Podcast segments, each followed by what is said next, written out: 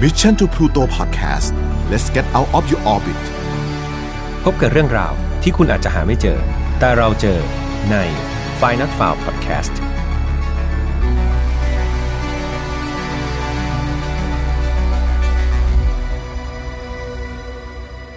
สวัสดีครับ ยินดีต้อนรับนะครับ เข้าสู่ Final f a r Podcast ซีซั่นที่ 2 วันนี้คุณอยู่กับผมแฮมทัชพลเช่นเคยครับ เรามากันใน episode ที่ 58 แล้วนะครับต้องบอกว่าเป็นเรื่องที่พิเศษมากๆครับในวันนี้ เพราะเป็นเรื่องที่ผมเนี่ยลัดคิวมาก่อนคดีอื่น ๆ เลย เพราะคดีในวันนี้ครับมันเกิดจากมีสมาชิกท่านหนึ่งครับใน Final f a r Family เนี่ยเขาได้โพสต์เรื่องราวอันเป็นปริศนาครับของผู้ชายคนนี้ แล้วหลังจากที่ผมเข้าไปดูเนี่ยก็พบว่าเป็นคดีที่มันน่าสนใจเอามากๆครับแถมยังมีเหตุการณ์หนึ่งครับที่ผมบอกเลยว่า ขนลุกมากๆครับ แต่อะไรที่จะทำให้ผลขนลุกนั้น เดี๋ยวต้องเก็บไว้เล่าตอนหลังนะครับ หลังจากที่เล่าคดีจบแล้ว ดังนั้นถ้าใครอยากจะรู้นะครับ ก็รอฟังจนจดคลิปอันนี้เนาะสำหรับเรื่องที่เล่าในวันนี้ครับอาจจะมีเนื้อหาบางส่วนที่มีความรุนแรงนะครับรวมถึงเนื้อหาที่เกี่ยวกับโรคซึมเศร้าด้วย ดังนั้นอยากจะเน้นเป็นพิเศษนะครับ ก่อนที่จะเล่าทุกครั้งว่าไฟนอตฟาวครับไม่สนับสนุนความรุนแรงทุกประเภทครับ น้องๆที่อายุต่ำกว่า 18 ปี อยากให้ชวนผู้ใหญ่นะครับ คุณพ่อคุณแม่ผู้ปกครองมาร่วมฟังพร้อม ๆ กันครับสำหรับใครที่มีสภาพจิตใจไม่แข็งแรงนะครับ หรือว่าเป็นโรคซึมเศร้าอยู่ อยากให้ข้ามตอนนี้ไปก่อนครับ หรือว่าหากต้องการฟังจริงๆเนี่ยอยากให้ฟังอย่างระมัดระวังนะครับ แล้วก็มีสติในการรับฟังอยู่เสมอครับ เพื่อที่จะได้นำเรื่องราวที่ผมเล่าเนี่ยไปเป็นแนวทางแล้วก็บทเรียนนะครับ เป็นการ ป้องกันตัวเองครับ แล้วก็ป้องกันคนรอบข้างคนที่เรารักด้วยเนาะ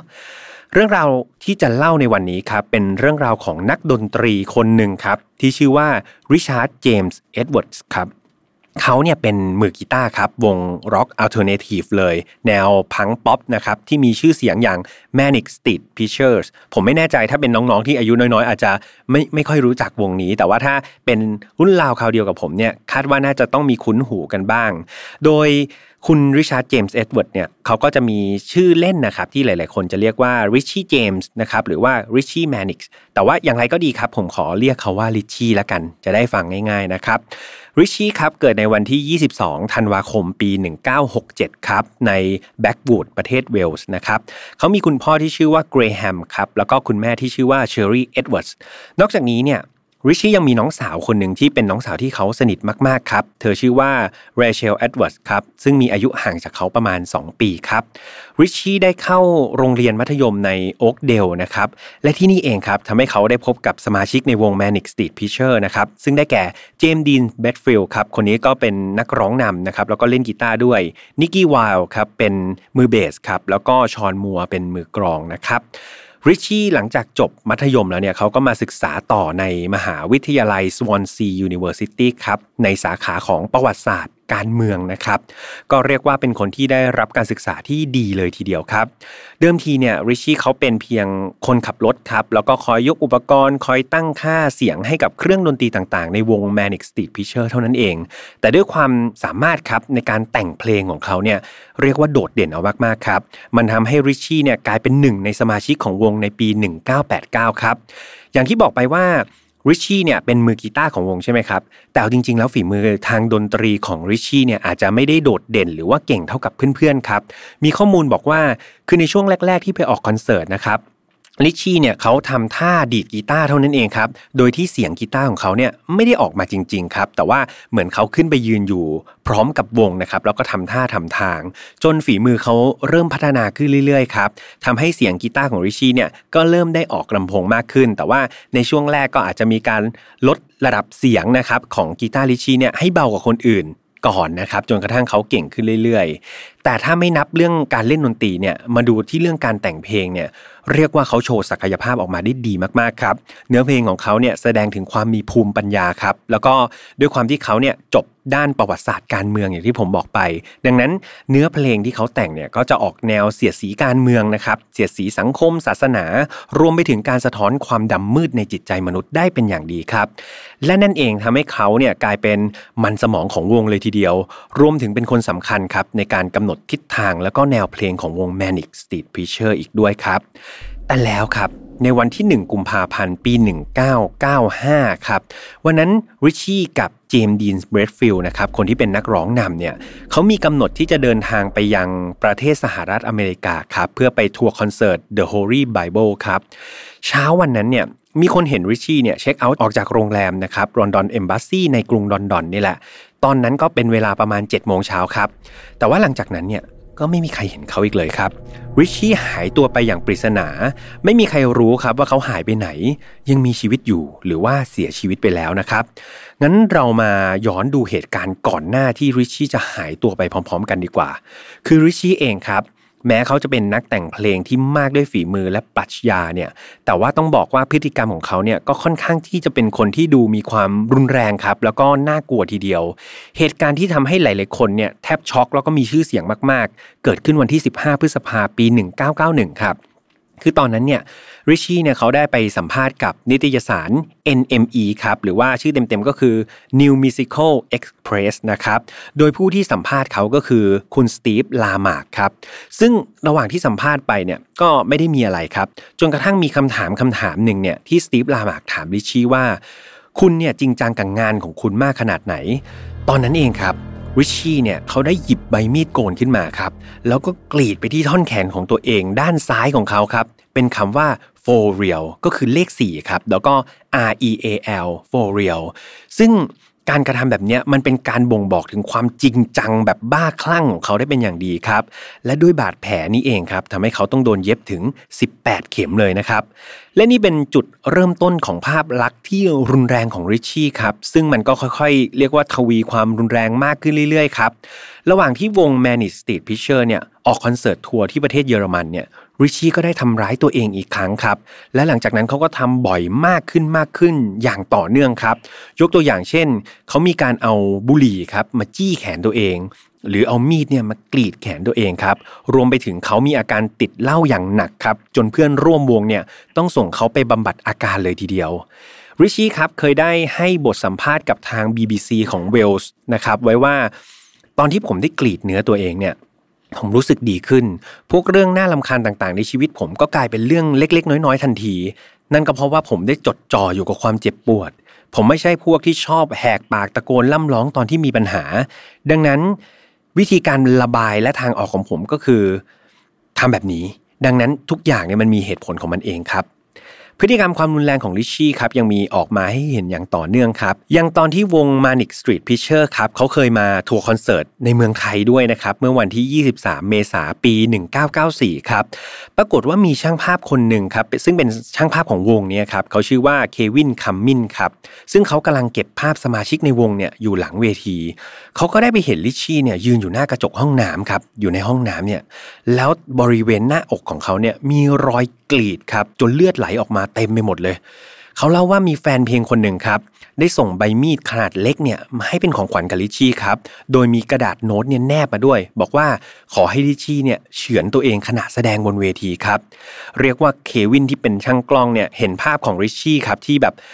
มีเลือดออกบริเวณหน้าอกก็ตกใจมากๆครับ แล้วก็ไปถามริชี่ว่าเฮ้ยมันเกิดอะไรขึ้นริชี่ครับก็ได้ตอบเควินไปเพียงสั้น ๆว่า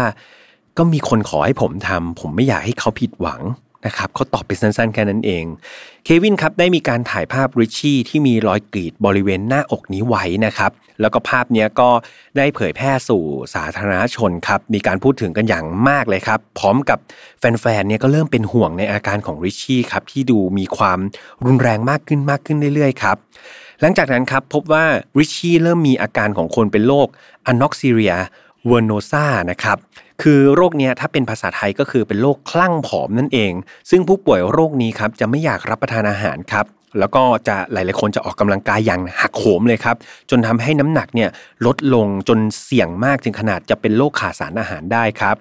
นั่นเองทำให้ริชชี่เนี่ยที่ป่วยเป็นโรคเนี้ยเขาเริ่มไม่กินอาหารครับแล้ววันๆก็ดื่มแต่เหล้าร่างกายก็เรียกว่าอ่อนแอสุดโทมแล้วก็สู้ผอมดูโทมอย่างเห็นได้ชัดครับ แถมตอนนั้นเนี่ยเขายังเป็นโรคนอนไม่หลับครับ ซึ่งเหล้าเนี่ยก็จะเป็นตัวช่วยในการทำให้เขาเนี่ยหลับได้ครับ จนตอนสุดท้ายเนี่ยเขาก็ถูกส่งเข้ารับการบำบัดอีกครั้งหนึ่งครับ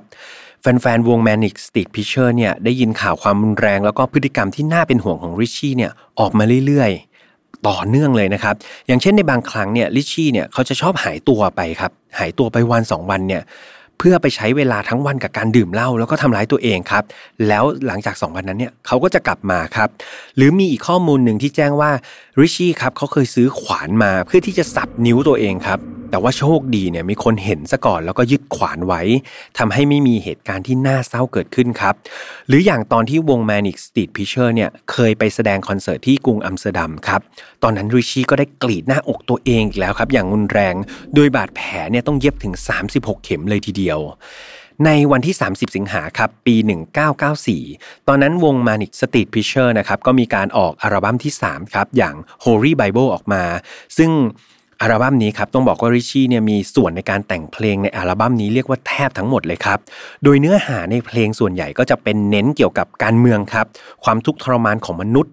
และแน่นอนครับ มันมีเนื้อหาที่สะท้อนสภาพจิตใจที่อยู่ในสภาวะซึมเศร้าอย่างรุนแรงของลิชชี่ออกมาอย่างชัดเจนมากๆครับ แม้อัลบั้มนี้จะประสบความสำเร็จเป็นอย่างดี แต่มันส่วนทางกับสุขภาพจิตของริชชี่มากๆครับที่มันตกต่ำลงเรื่อยๆ เขาถูกส่งไปรักษาอาการทางจิตที่โรงพยาบาลไพออรี่นะครับจนทำให้เขาเนี่ยไม่สามารถที่จะไปร่วมกิจกรรมโปรโมทอัลบั้มใหม่ๆ กับเพื่อนร่วมวงของเขาได้ครับ และนั่นทำให้เขาพลาดการแสดงคอนเสิร์ตในเทศกาลดนตรี Reading อีกด้วยครับ จนกระทั่งในวันที่ 1 ธันวาคมครับ ปี 1994 หรือว่า 2 เดือนครับ ก่อนที่ริชชี่จะหายตัวไปเนี่ยนิกกี้วายนะครับมือเบสของวงเนี่ยก็จะไปเจอริชชี่ครับเขายืนอยู่ข้างนอกโรงแรมในฮัมบูร์กประเทศเยอรมนีโดยตอนนั้นครับริชชี่กำลังเอาหัวของตัวเขาเองนะครับโขกกับกำแพงครับโป๊กโป๊กโป๊กจนหัวแตกครับ เลือดนี่ไหลกลบหน้าเลย นั่นเองครับทำให้การทัวร์คอนเสิร์ตในยุโรปของวงต้องถูกระงับโดยทันทีครับถัดมาครับเป็นช่วงวันที่ 19 ถึง 21 ธันวาคม ปีเดียวกันนั้นนะครับริชชี่ครับได้แสดงร่วมกับวง Manic Street Preacher ครับซึ่งเป็นการแสดงคอนเสิร์ตครั้งสุดท้ายของเขานะครับที่ลอนดอนเอสโทเรียครับซึ่งในช่วงท้ายเนี่ยทางวงก็ได้ปิดการแสดงด้วยการทำลายเครื่องดนตรี แล้วก็ระบบไฟของงานจนสิ้นซากเลยนะครับ ก็เข้าใจว่าเกิดจากความ สนุกสนานหรือคึกขนองของวงแหละครับ เพราะว่าวงก็จะเป็นแนวแบบร็อกนะครับรุนแรงก็อาจจะมีการทำลายเครื่องดนตรี หรือว่าทำลายระบบไฟสืบเนื่องจากอารมณ์ที่เล่นแสดงไปนะครับ ถัดมาครับในวันที่ 23 มกราปี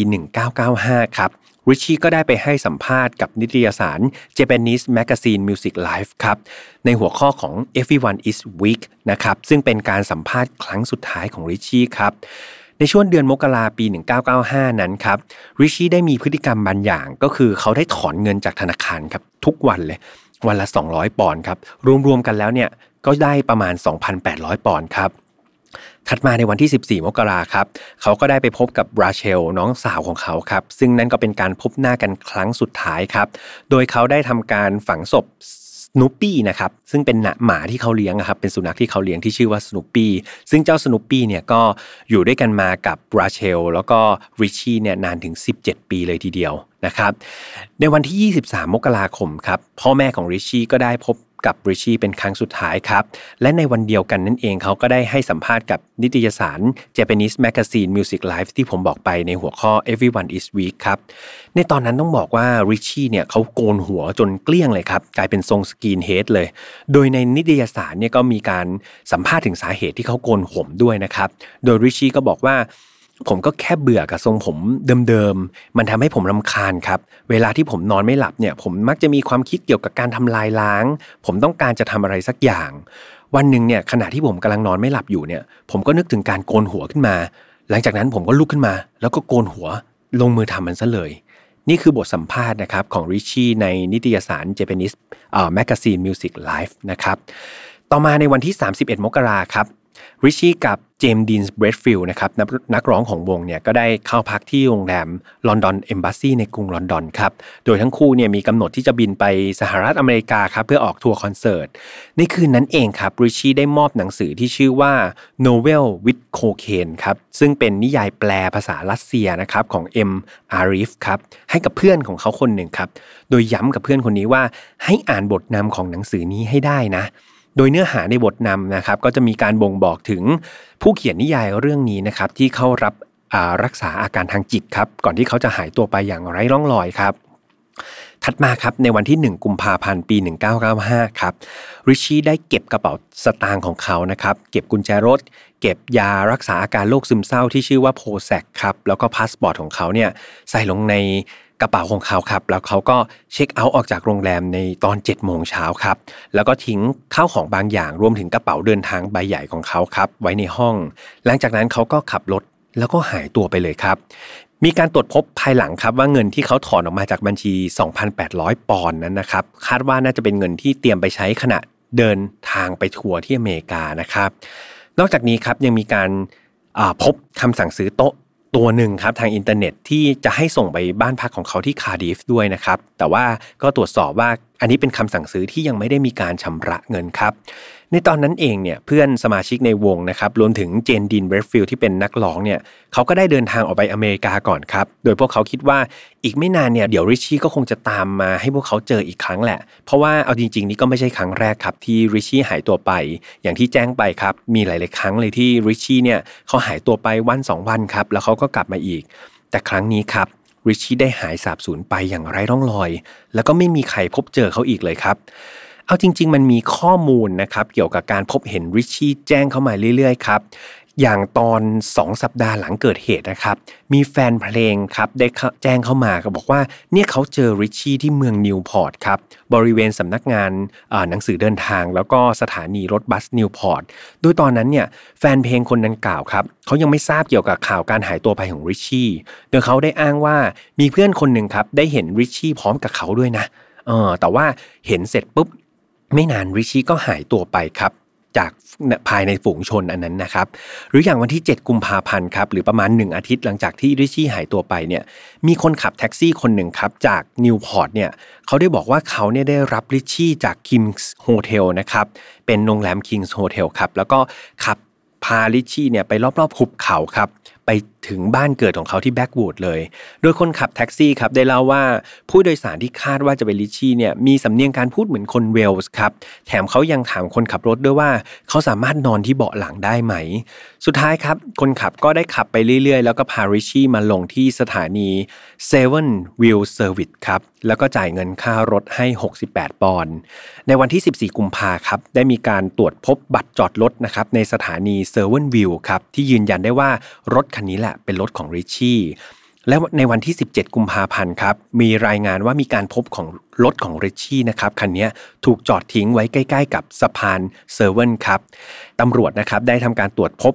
รถแล้วก็เข้าไปตรวจค้นภายในรถนะครับ ก็พบกับแบตเตอรี่ที่มันไม่เหลือพลังงานอยู่แล้วครับ พร้อมทั้งรูปถ่ายของครอบครัวของริชชี่นะครับ ซึ่งถูกถ่ายไว้ไม่กี่วันก่อนที่เขาจะหายสาบสูญไป สิ่งที่ทุกคนเป็นห่วงคืออะไรครับ คือสะพานเซเว่นที่ผมบอกเนี่ยนะครับ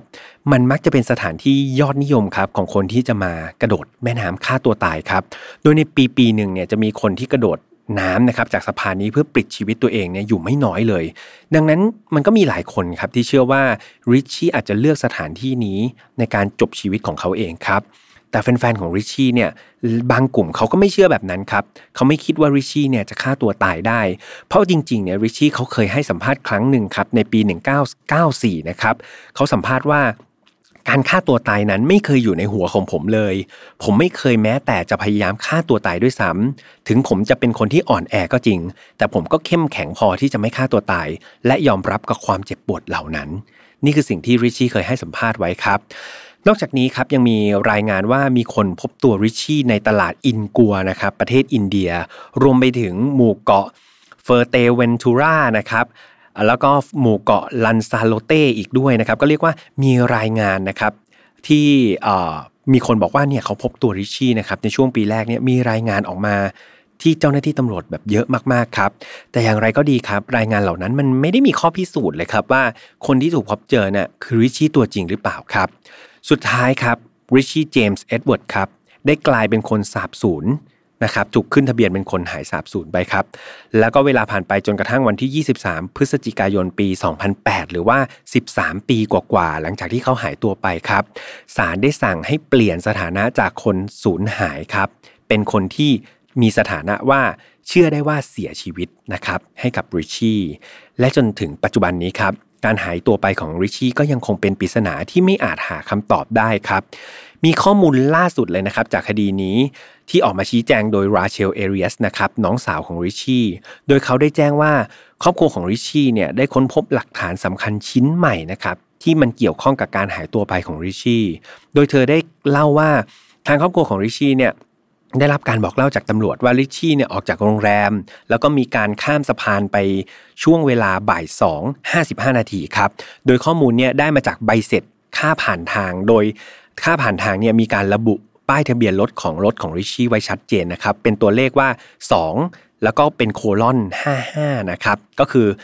ตำรวจก็ตีความว่าเป็นบ่าย 2.55 นาทีครับ ด้วยข้อมูลนี้ครับ หากริชชี่เนี่ยเขาออกจากโรงแรม 7 โมงเช้าใช่ไหมครับ แล้วไปข้ามสะพานตอนบ่าย 2.55 เนี่ย ก็เท่ากับว่ามันมีช่วงเวลาที่เกิดเหตุเนี่ย ที่มันมีมูลว่ามันมีแกลบที่คาดว่าริชชี่จะมีชีวิตอยู่เนี่ย ราวๆ 8 ชั่วโมงครับในวันเดียวกันแต่สุดท้ายครับ ครอบครัวเนี่ยได้มีการติดต่อไปยังคนที่ดูแลเครื่องบันทึกเวลาของสะพานนี้ครับ และจากการสอบถามข้อมูลเนี่ยก็พบว่า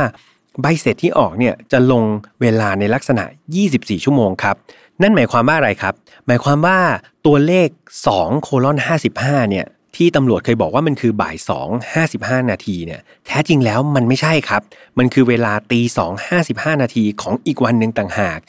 สิ่งที่มันบอกเราได้มากขึ้นก็คือ แกลบหรือว่าช่วงเวลาที่คาดว่าลิชี่จะมีชีวิตอยู่ครับ มันเพิ่มจาก 8 ชั่วโมง กลายเป็น 19 ชั่วโมงทันทีครับ